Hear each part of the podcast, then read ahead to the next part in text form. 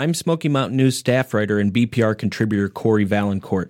Everybody knows we have an election coming up, and that election is obviously a contest, although we don't always pay a lot of attention, to use a baseball metaphor, with the umpires of that contest. Today I'm speaking with Karen Brinson Bell, Executive Director of the State Board of Elections. She's been there since 2019, oversees a budget of $8.5 million plus federal funds, and is responsible for more than 70 employees and 100 county election boards. Karen, thanks for joining us today. Glad to be here, Corey. So who exactly is eligible to participate in a primary election? I know we have several registration categories, and of course you have people who may be younger or older than you are. So at what point do you get to register and go and pick your party and pick your candidates? I'm really glad you're asking that question, Corey. You've made two very good distinctions. So I'll start with when you can register to vote. To be a registered voter, we always talk about being 18 and a U.S. citizen. But the key is the fact that we're in a primary.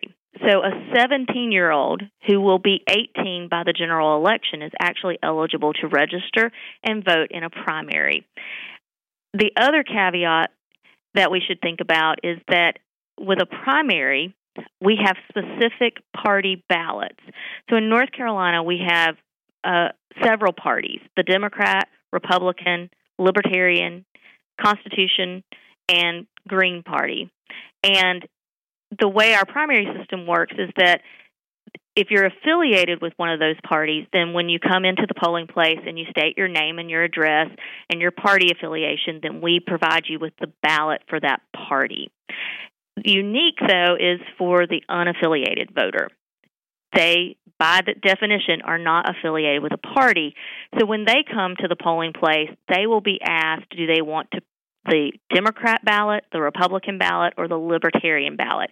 And it is just those three because the Constitution Party and the Green Party do not allow for unaffiliateds to participate. And that's something that they've chosen, those parties, right? That's right. That's by the party's own adoption. So the unaffiliated voter, they are not affiliating with a party at that point, but they are only allowed to have one ballot. So they'll have to choose between one of those three, or they can receive a nonpartisan ballot, which would not have as many contests on that ballot. So if you're an unaffiliated voter and you come in and you ask for a Republican ballot, that makes you a Republican after that, right?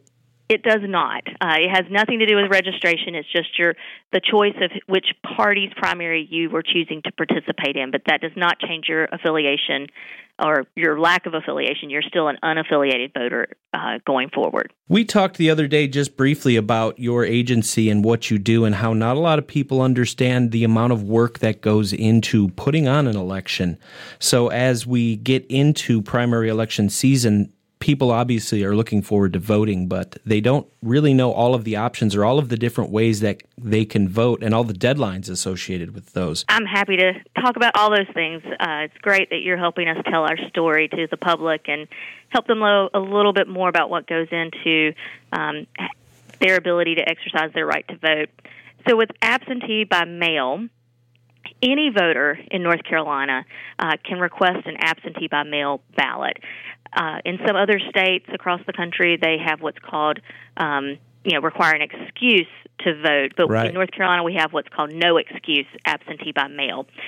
So there have been a few changes, though, so we want voters to be aware of that.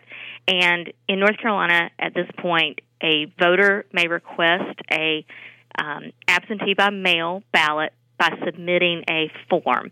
Those are available on our state board website, ncsbe.gov, or they can get that from their county board of elections. If it's not the voter making the request, then it now has to be a near relative, or if they're in a care facility, such as a nursing home or a hospital rehabilitation center or something along those lines, then they can have assistance with that request through a multi-partisan assistance team that they can request from the County Board of Elections. That request form is now required to be hand-delivered or mailed back to the County Board of Election. Previously, they could be emailed or faxed, but that's no longer allowed for civilian absentee-by-mail requests. Those have to be in by February the 25th, and then the county board, once they receive the request form, will issue the ballot, and the voter or that near relative should return that ballot by 5 p.m. on Election Day, March 3rd. And if they are mailing it, we strongly suggest that they go into the post office and request that a postmark be put on there so that we know for certain that it was mailed by Election Day. And you used a word that I thought was very interesting, and that word was civilian. Overseas and out-of-state military personnel obviously also vote if they're still registered in the jurisdiction. Is the absentee process and the military ballot process somewhat similar? It's actually slightly different. We go through federal regulations when we're dealing with our military and overseas citizens, and that allows for emailing and faxing of those requests. Obviously, we deal with longer mail delivery periods when we're sending something overseas or through our military mail. So that's why they're given some different provisions. And so as people exercise these ways to vote, obviously another I suppose it's broadened the ability of a lot of folks to vote who can't make it to the polls on Election Day, and that's one-stop voting. So talk a little bit about the 2-week or so period that we have of one-stop voting that leads up to the primary election. That's right. North Carolina, for some time now, has had what we call one-stop early voting, meaning that you can go to any of these early voting sites in your county. It does not have to be precinct-specific. So if you live on the west side of your county but work on the east side of your county, you can go on your lunch break and early vote at that location near your work site. And that takes place for 17 days prior to the election. So for this upcoming primary, that's going to be February 13th through the 29th. The hours do vary from county to county, so the voters would want to check in with their county board of elections to look up to determine what their hours are. We'll also have that posted on our state board website as well. The other unique thing to early voting is that if you did not register to vote or update your voter registration information prior to the close of the registration books, which is February the 7th, anyone who's not registered or have their information updated can go into a one-stop site and update their voter registration or register for the first time. So that's another perk or plus to the one-stop early voting period, because we do not allow for registration on Election Day. Voters who are registered can update information, but they cannot. No one can register on Election Day and be able to vote that day. But that can take place during early voting. One-stop voting is probably the first opportunity for most people to come and vote in person, but there's something important they need to know about this year's one-stop and primary election day voting. Isn't that right? That's right. On December 31st, we had an injunction, a preliminary injunction issued by one of the federal courts regarding photo ID and the use of photo ID in North Carolina. Voters will not be required to show photo ID for the March 3rd, 2020 primary election. So there had been provisions where someone was going to have to provide a copy of their ID with their absentee by mail ballot. They were going to need to present photo ID when they came to vote in person at One Stop or Election Day. And in no form of voting in North Carolina will we be requesting a voter show a photo ID for this primary. It is a preliminary injunction, so we don't know how long this is imposed, but at least for this primary, we will not be requesting voters show photo ID. Part of that injunction stated that you all have to be very clear in your communications as to county election boards and voters that they won't need their ID, so there's no misinformation out there. How has the State Board of Elections gone about getting out the word that this is not a requirement? I think as we were talking earlier about the things that happen to prepare for an election, this is a great example of the work that goes on behind the scenes. We have been working for months on the implementation of photo ID and had a series of mailings planned and had been conducting voter seminars around the state to bring people up to speed about this new process that was to take place. When we learned on December 26th that a judge was going to issue this injunction, we were asked to stop the presses, and that's almost literally, on a mailing that was going to go out to every household in North Carolina, informing them of the photo ID law. So instead, we came together once the injunction was in place on December 31st and began an effort to educate the voters to the fact that they would not have to show photo ID. So we've been updating our websites, both at the state and county level. We've continued with our hotline, but now it explains the change in the law, or the at least the injunction that impacts the law. And then we have another household mailing that's instructing voters about the fact that they will not need to show a photo ID, and trying to educate everyone to these dates that we're talking about and how they can vote in the primary. So it was a change when the voter ID law was implemented. Now we've had a change that says voter ID will not be implemented, but there's another change, and that surrounds the very time of year that North Carolinians are voting. Yes, for a long period of time. I don't even know the date. North Carolina has held its primary for both presidential contests and statewide contests in May.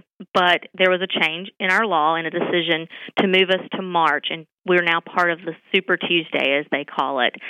And the interesting aspect to this for voters is that we are earlier in the election cycle and the nomination process for presidential candidates and even our statewide offices, but it means that for the wonder that it is in North Carolina that we have four seasons and we love it, it means that our winters are very unpredictable. So we're trying to bring an awareness to voters that during this period of early voting and on Election Day, we may be faced with inclement weather. It could be snow, it could be ice, and all of these things may limit our ability to have our sites open, because we will need to follow county procedures and state procedures if there's hazardous conditions. We certainly want to err on the side of caution with our voters and our staff who may be administering voting to ensure their safety.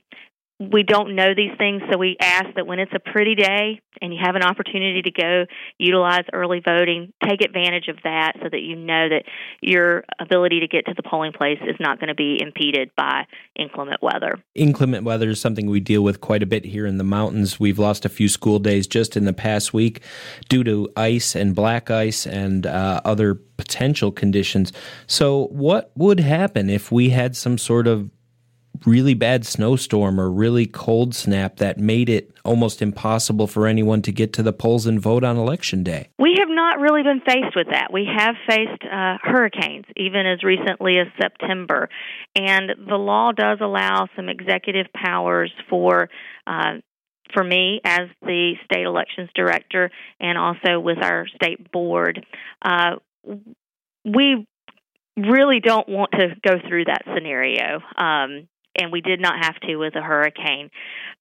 So that's why it becomes so important to make sure that we provide these early voting days. And I can't foresee a situation where we would say absolutely we would not have our Election Day voting, but it does mean that we become very dependent on our state emergency response team and our local emergency management offices to help us administer voting at that point and make sure that our personnel and our voters get to the polling places safely. But I think that's another reason why we're, again, emphasizing the ability for any voter, registered voter, to obtain an absentee by mail ballot, and the same with the ability to come during that 17-day period from February 13th through February 29th to early vote. And those votes do count. There's no waiting on those votes to see if things are close. I know that's a perception sometimes by individuals, but those votes are part of the vote totals that we count on election night. It sounds like a lot of those preparations speak to voter confidence in the system and into our ability to administer fair and free elections. A lot of people think that you all just work 2 days a year. Is that right? I wish it were that easy. Election officials certainly work far more than 2 days out of the year. County election offices are actually, all 100 are now full-time election offices, meaning there's personnel there just like any other county office, and they wear many hats. In days gone by, elections were heavily clerical. We used triplicate cards and voter registration forms and documents, but we've moved to electronic processing of things. We are a logistical operation, and now as we've become more aware of the cyber threats to our elections and everyday life, we are now becoming security experts. Many of the things that we do for security have been in place for some time, but now we have an added focus, and we're trying to tell the voters how we go about securing their elections. A lot of that is actually things that have been in the work, and we're just increasing our efforts. And then others require us to lean heavily on our partners at both the federal and state level to ensure that we understand the cyber risks that we're faced with. So some of the pre-election things that we do to secure our elections that are ongoing, and the things that happen during those other days of the year when we're not conducting voting, are things like acceptance testing. When we receive new voting equipment, before every election, we test our voting equipment through a process that we call logic and accuracy testing. And in that process, every ballot position on every contest, on every ballot style, on every piece of voting equipment, and each component that will be used is tested before every election. And we do that. We do that based upon a test script. And once we ensure that those results are correct, then we seal up those machines and deploy them through a chain of custody process.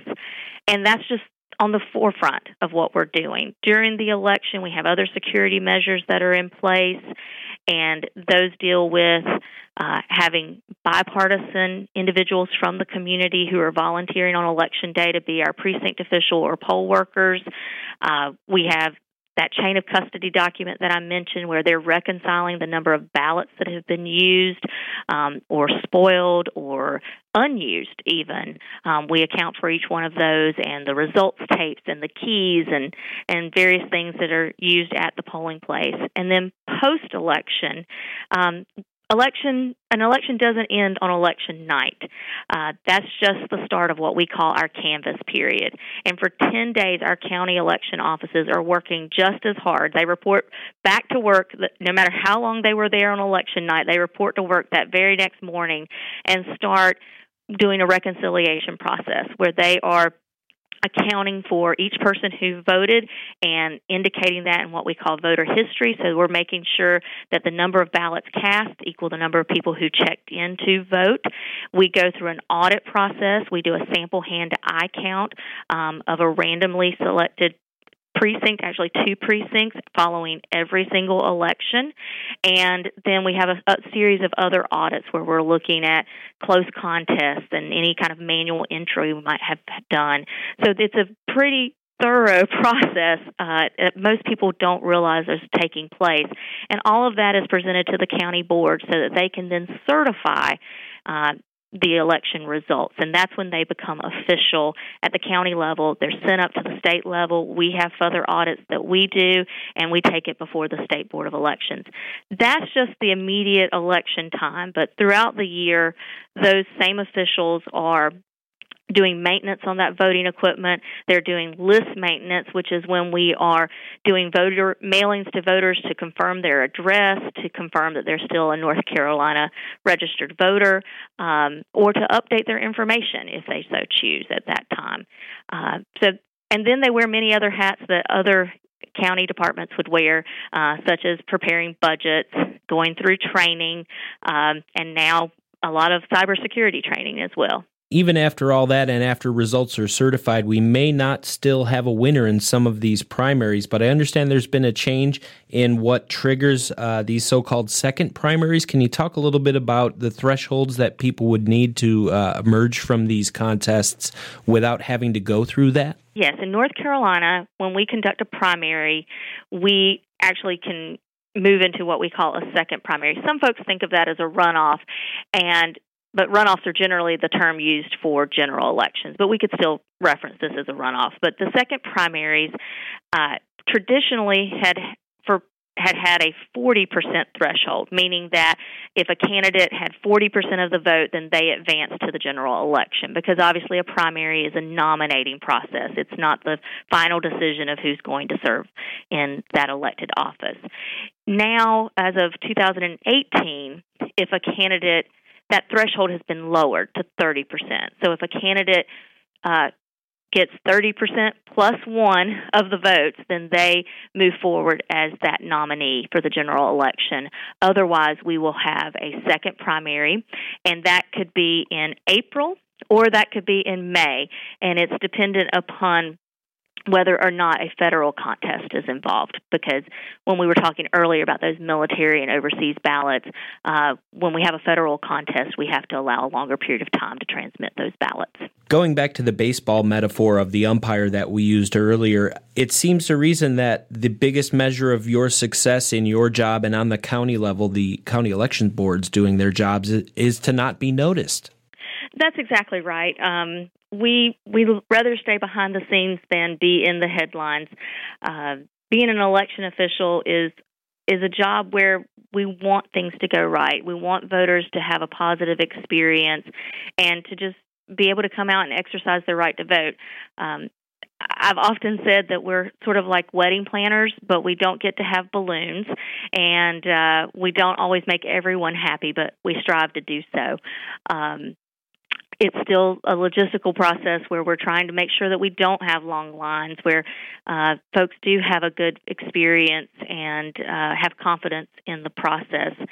Our state board chairman, he just recently became our chairman back in August. His name's Damon Cerkosta, but back in 2011, he was interviewed in another capacity and said to that newspaper that elections are like shuttle launches. You only get one shot. And before I ever even knew him, I had that hanging up in my office when I was a county elections director for Transylvania County, and it's still true. And that's a lot of how we see our job, is that we're going to do everything possible to be prepared, to be ready, and if things go smoothly, that's the best compliment, is to not have a headline that says otherwise. Karen Brinson Bell, Director of the North Carolina State Board of Elections, thanks for joining us this afternoon. Thanks for having me, Corey.